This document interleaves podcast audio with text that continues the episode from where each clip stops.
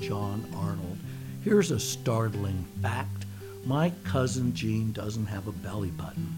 When he was serving in the Navy in the 60s, I think it was, he'd had an operation, and uh, as a result, he lost his belly button. And so while I think he was still in the Navy, he came to visit us in our home in Tucson with all of my seven brothers and sisters. And Gene, who's maybe 10, 15 years older, somewhere in that range than, than I am, Gene offered to pay us a dollar if we could find his belly button. So we'd search through his hairy tummy looking for his belly button and not to be found. And so that meant Gene couldn't have a life of navel gazing. Um, he had to find something else to do with his life. And so he married Candy, he built a life, had children, had ups and downs, happiness and sorrows, and he and his wife and his family hope someday to be in the kingdom of God. Because despite the fact that he doesn't have a belly button, he believes his marriage points somewhere and points to the kingdom. What's the significance of a belly button? Well, a belly button in navel is about your connection to your mom because that's how you were nurtured and fed. Your body contains within it a sign of your fundamental connectedness to your parents, their belly buttons, just likewise, and then the belly buttons of your grandparents, likewise. We are all connected to one another physically and spiritually. If there's a story about if you're at a party and everybody was naked, how would you know who Adam is? Well, because Adam doesn't have a belly button. He didn't have a mom and dad. He was created by God. So, why is all that important? It's because the symbolism of our body, the sign of our connectedness to our parents, is also the sign of the Holy Trinity Father, Son, and Holy Spirit. That somehow the relatedness of the Holy of the Most Holy Trinity is also found in the most basic uh, human relationships. And why is it then that some of you, at least, an amazing amount of you, like Hallmark movies that are romantic? Because in all Hallmark movies, there's always the joy and there's sorrows. There's uh, something wonderful happens, and there's always the threat of loss. But if it's a real Hallmark movie, it has a happy ending. Because every real Hallmark movie is really about the gospel. Because the divine bridegroom comes in the gospel today, John chapter 2, to claim his bride. That's the church. And there's some ups and downs. There's some happiness and there's sorrow. And there's also the resurrection and the ascension. So God is telling us something. He's come looking for us as the divine bridegroom. So let's turn to the scriptures. And so let's turn from staring at our belly buttons and wondering what they mean to turning to the scriptures, where God tells us about this divine love story that starts in the first chapter of Genesis, where God makes man and woman in the image and likeness of God. God is a Trinity. Man and woman and their openness to new life is also Trinitarian in its form. Because what we understand about being a human being is that we're a microcosm. Think about what the word microcosm means. Cosmos is the entire cosmic reality galaxies, stars, planets, life, both visible and invisible. The cosmos is all of created reality. How is a human being a microcosm of the cosmos? It's because in created reality, there's material reality and there's spiritual reality. Pl- plants participate in material reality. Animals participate in material reality. Angels participate in spiritual reality. The human person is the only creature, and everything I have just described is a creature. The human being is the only creature that participates both in material reality, like vegetables and animals do, and in spiritual reality like the angels do. That's why we are a microcosm. Every individual contains within him and herself this whole cosmic order. So, how does God become a divine bridegroom? Because God is complete spirit. The way that God fulfills the prophecies of the Old Testament about being the divine bridegroom is God has to take on human reality, that Jesus is both truly God and truly human being, and truly as a human, he takes on cosmic order. And so let's turn to the Old Testament because it's really the backdrop for the gospel stories today. So, quick recap of the history of Israel. Remember, Israel gets this king, the second king, David. David has a son named Solomon. Solomon has a son named Rehoboam. This story is told in 1 Kings. Under Rehoboam, the 12 tribes that are Israel, which were under the Davidic kingship, the, the, the prophecy of the Messiah applies to King David. But that kingdom fell into two warring parts Israel in the north and Judah in the south. Surprisingly, they couldn't get along, just like almost every other community has trouble getting along.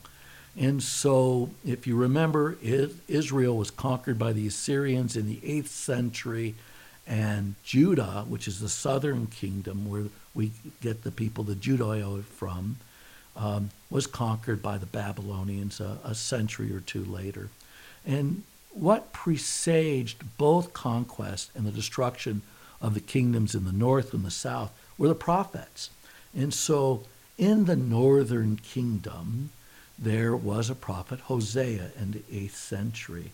And here's what Hosea prophesies He says, Thus says the Lord, Therefore, behold, I will allure Israel and bring her into the wilderness and speak tenderly to her. And there she shall answer as in the days of her youth, as at the time when she came out of the land of Egypt. That's in Hosea chapter 2. So, a hundred years or more later, the other prophets, Isaiah, Ezekiel, and Jeremiah, who are all prophets in the southern kingdom of Judah, they have the same prophecy about God coming to claim his people. And so this is from Jeremiah. The word of the Lord came to me, Jeremiah says. Go and proclaim in the hearing of Jerusalem. Thus says the Lord, I remember the devotion of your youth, your love as a bride, how you followed me in the wilderness, in a land not sown. Israel was holy to the Lord, the first fruits of his harvest. And again, that idea of Israel being a bride in love with, with the bridegroom, the Lord, is present in the prophets in both the north and the south. And also amongst the prophets in the north and the south, despite the division in Israel between Israel and, and Judah, there was this remarkable consistency of the prophetic witness because it was speaking with one voice about the relationship of God with his people. And so, if the relationship of God with his people is lover and beloved, husband and wife, bridegroom and, and, and bride.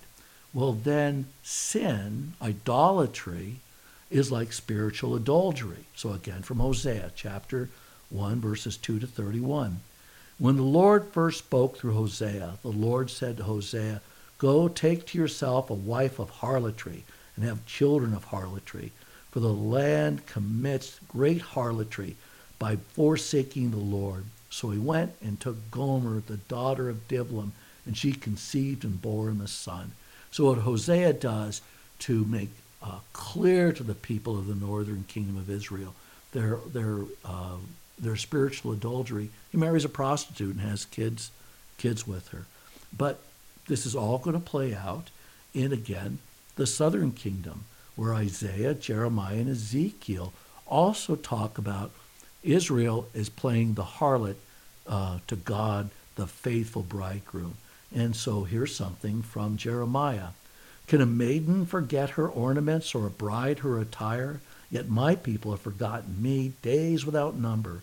Surely as a faithless wife leaves her husband, so have you been faithless to me, O house of Israel, says the Lord.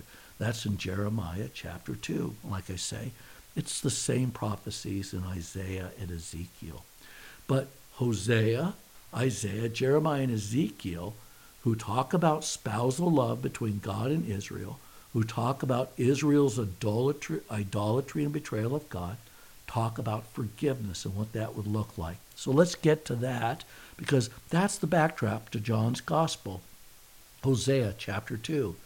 And there she shall answer as in the days of her youth, as at a time when she came out of the land of Egypt. And in that day, says the Lord, you will call me my husband, and no longer will you call me my Baal.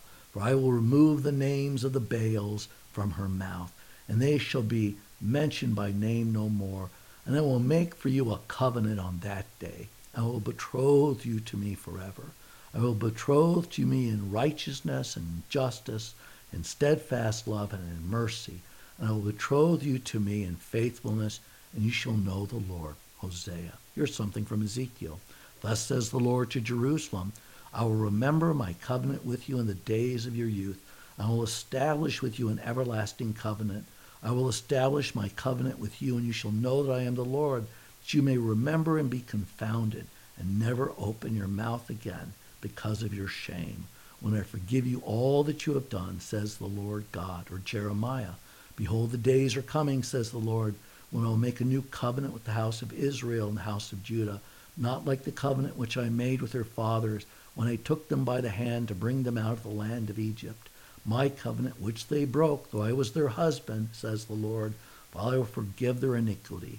I will remember their sin no more. Jeremiah chapter 31. And so, this consistent prophetic preaching about the fall of Israel and Judah is all about the relationship of God's people to God. And it's the intimate relationship of, of groom and bride. And so think about that with, with, as the backdrop for John's gospel and why John the Baptist calls Jesus the divine bridegroom and why Jesus plays the part of the divine bridegroom throughout the gospel of John. And so in chapter 2, that's the gospel from today. It's the wedding of Cana.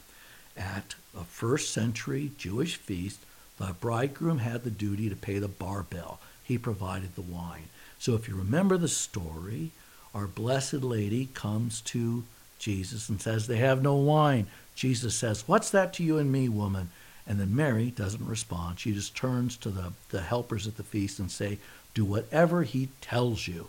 And Jesus says, fill up those six jars, those six stone jars with water. Now dip it out, take it to the steward, and yes, it turns out to be the wine. And so this outs Jesus as the divine bridegroom. Because for those who have eyes to see and ears to hear, he's fulfilling the role of the bridegroom at this wedding. But that's not the end of it. If you turn to chapter 3 of John's Gospel, which is a story about Nicodemus. And remember that marriage is fruitful. The love of husband and wife is fruitful in the love of children. And then how it is that the love of family grows like the love of the Trinity uh, man and woman and child. Uh, repeat it uh, because this is uh, people bringing God into the world. So in chapter 3, Nicodemus asked Jesus about, you know, comes after dark and wants to know what Jesus is about. And so it's Jesus says, this is at the heart of, of what I've come to do. And he says in verse 5 of chapter 3, Amen, amen, I say to you, no one can enter the kingdom of God without being born of water and spirit. What is born of flesh is flesh, and what is born of spirit is spirit. Do not be amazed that I told you, you must be born from above. Why? Because the human person is a microcosm, the material and the spiritual. The sacraments are microcosms. They're material realities that have spiritual grace to them, the connection to God. And so Jesus becomes a man because the man Jesus, who is also uh, the second person of the divine Trinity, now can marry because he too is a human.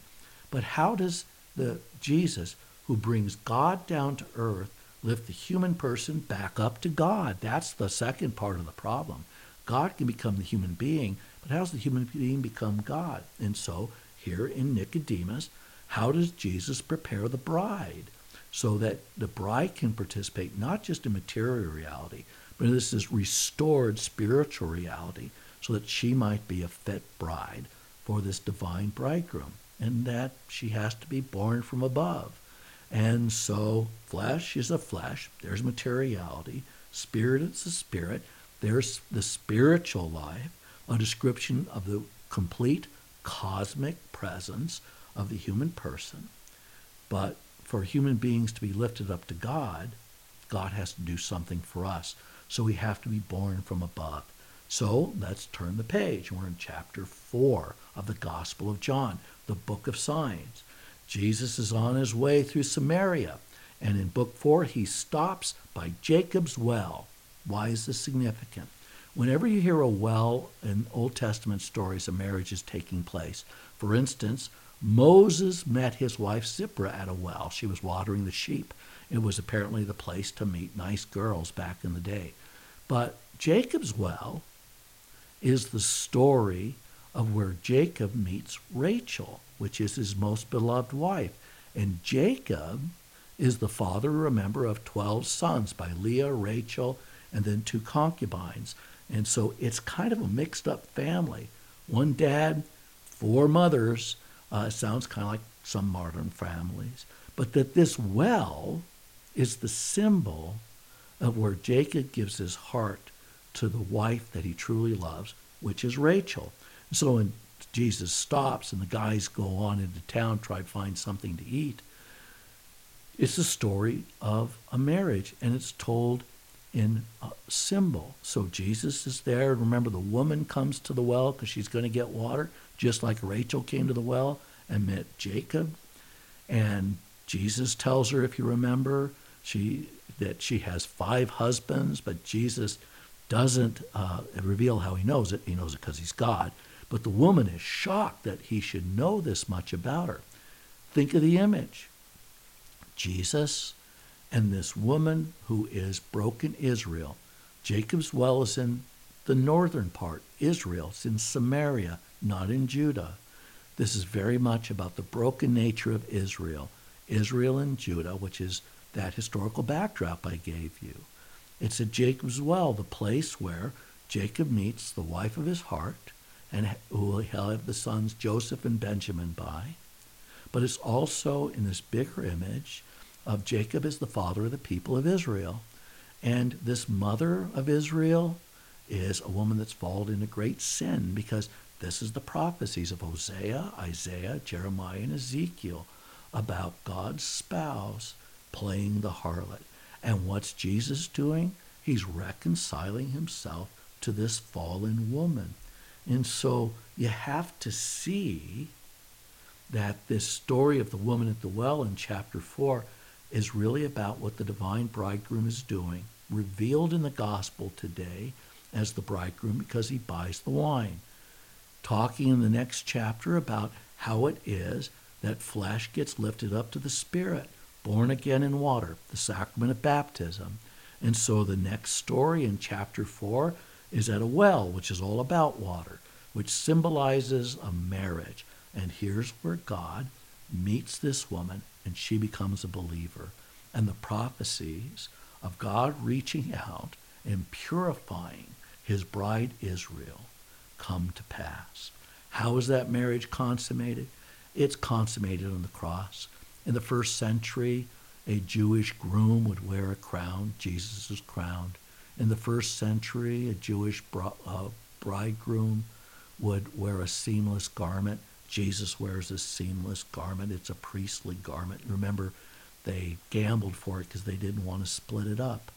What's being revealed is how the God who became man betroths sinful humanity, starting with broken Israel and then how it is that we, the Gentiles, are brought into this great and beautiful story of God wooing and winning and marrying his people.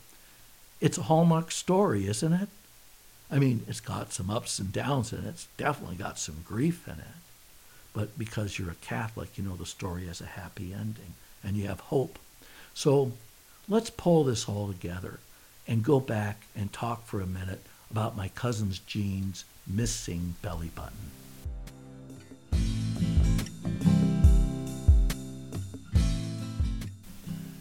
And so poor Jane, he can't navel gaze anymore because navel gazing is how is about self-absorption. uh, looking for answers within you when the truth is the answer is from the other, from the divine bridegroom, from God. We find ourselves in God. The answers to who we are are not contained within, between our two ears. And so God becomes publicly to us. He's revealed in Scripture, revealed in the traditions of the church, revealed in the teaching of the church, because it's a public proclamation to the fallen bride. What happens when you take love and you make it completely an interior experience? It's just about how you feel about your marriage. It's not the quality of how it is that you, as a gift, give yourself to your spouse and your spouse gives themselves back to you. We cannot be happy just retreating into ourselves and getting lost in our thoughts and navel gazing. Because what our navel tells us is that we're connected to others our mom, our dads. What the wedding uh, sacrament tells us is that we're connected to our spouses and to our children. Human sexuality contains in it this vision of the Trinity, of the beauty of procreation and participating in God's creation. And so, what does human sexuality look like when it's just navel gazing? It's when you separate human sexuality from procreation. And then you get America. Human sexuality becomes an industry, like a $60 billion a year porn industry. And it just turns in on itself. It is frustrated, sinful creation that can never find fulfillment. Where does human sexuality find its fulfillment? In the loving, lifelong commitment that is marriage and the sacrament of marriage. You know, we have to recognize that human sexuality has been damaged, not just by American culture, but it's been damaged in every culture. And so think of the human person as a piece of paper. And what's to be written on that piece of paper is life. But when that piece of paper is crumpled up into a little ball, it's useless. Life doesn't get written out on it. No story is told. It isn't a script for a Hallmark movie. It's just useless. For us, it's that crippled human person that surrounds us, and that is in fact us, because we're connected to them. We're like them. That in the gospel, the divine bridegroom, you open up that piece of paper, and yeah, it's got the wrinkles in it, it's got the creases in it. Everybody does. But once again, God's creative purpose can be written out a story of love with a happy ending. And so, why, if marriage is a sacrament and a sign of the union of God with his people, because that's why marriage is a sacrament, what's the point of celibacy? You know, the, one of the struggles of marriage is that it can turn in on itself. Couples can navel gaze, they can just get concerned about what they're getting out of the union, except uh, instead of how it is they make themselves a gift to each other and to their children, teaching their children how to make the gift of themselves um, and to fulfill their lives as human beings. The, it seems to me that one of the essential witnesses in our world is happy, committed celibates, especially priests and religious men and women. Why celibacy? Because celibacy foregoes procreation and fruitfulness in love in this world because it's pointing to the true fulfillment of what human love means in union with God, which is what we hope to experience when we die and we go to heaven. And so think of the celibate as the spiritual instinct that fires up Lent and preparation for God. Remember, we're celibate because Jesus was a celibate, and he called some of his followers for the gift of celibacy for the sake of the kingdom. And so in Lent, you give something up for the sake of something. And so you give up uh, meat on Fridays, is a good example. Why? To help discipline your body. Because if you can't discipline yourself, how can you ever give yourself away? How can you be ever be useful and good uh, in, to another person. So celibacy is about not giving up something bad, because sex is definitely not bad, You can make it a bad and hurtful thing, but on its own, it's about this special firmness and love and openness to life. This is human sexuality uh, connected um, to the good of children. For the celibate, giving up that good gift for the sake of making present to all what the end point of all human love is connectedness with God. Uh, how do celibates do on that? I would say, like marriage, it's a mixed bag. Uh, because even the celibate deals with this crumpled humanity that I described, but that the sign of the celibate is something sound, something that God has given us and talked about in chapter 2 of the Gospel of John today. So, God bless my cousin Gene, his beautiful wife Candy. They've had joys and sorrows in marriage, and they've been faithful to each other. But poor Gene, what he has for hope is the symbol of his marriage, because he no longer has a belly button. No, you can, you can put up a bigger reward. You're not going to find it because it's not there. But it doesn't mean that his connection to his mom and dad, Gib and Marie, went away, or his connection to anybody else went away what needs to happen in Gene's life and in all of our lives is that this connection needs to be purified through the sacraments, a life of virtue, reading the scriptures, being part of community, especially the domestic church in his home and his parish church. And hopefully, with that level of support, that Gene, like all of us, will find ourselves safely home with the divine bridegroom. So, this has been one more episode of Oro Valley Catholic, the story of the divine bridegroom and the missing belly button. God bless you. You pray for priests, and I priests pray for all of you. Amen.